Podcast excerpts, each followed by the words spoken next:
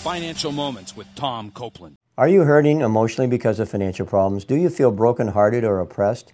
If yes, then don't worry. Jesus has this wonderful promise for you. The Spirit of the Lord is upon me because He has sent me to heal the brokenhearted, to proclaim liberty to the captives, and to set at liberty those who are oppressed. Jesus understands your emotional and financial pain, and He wants to set you free. Here's God's promise Because He loves me, says the Lord, I will rescue Him. I will protect him, for he acknowledges my name. He will call upon me, and I will answer him. I will be with him in trouble. I will deliver him, and I will honor him. So, no matter how serious your financial problems are, God is greater. For example, in 2 Kings chapter 4, working through Elijah, God miraculously provided oil to the widow and her son so they could pay off all their debts.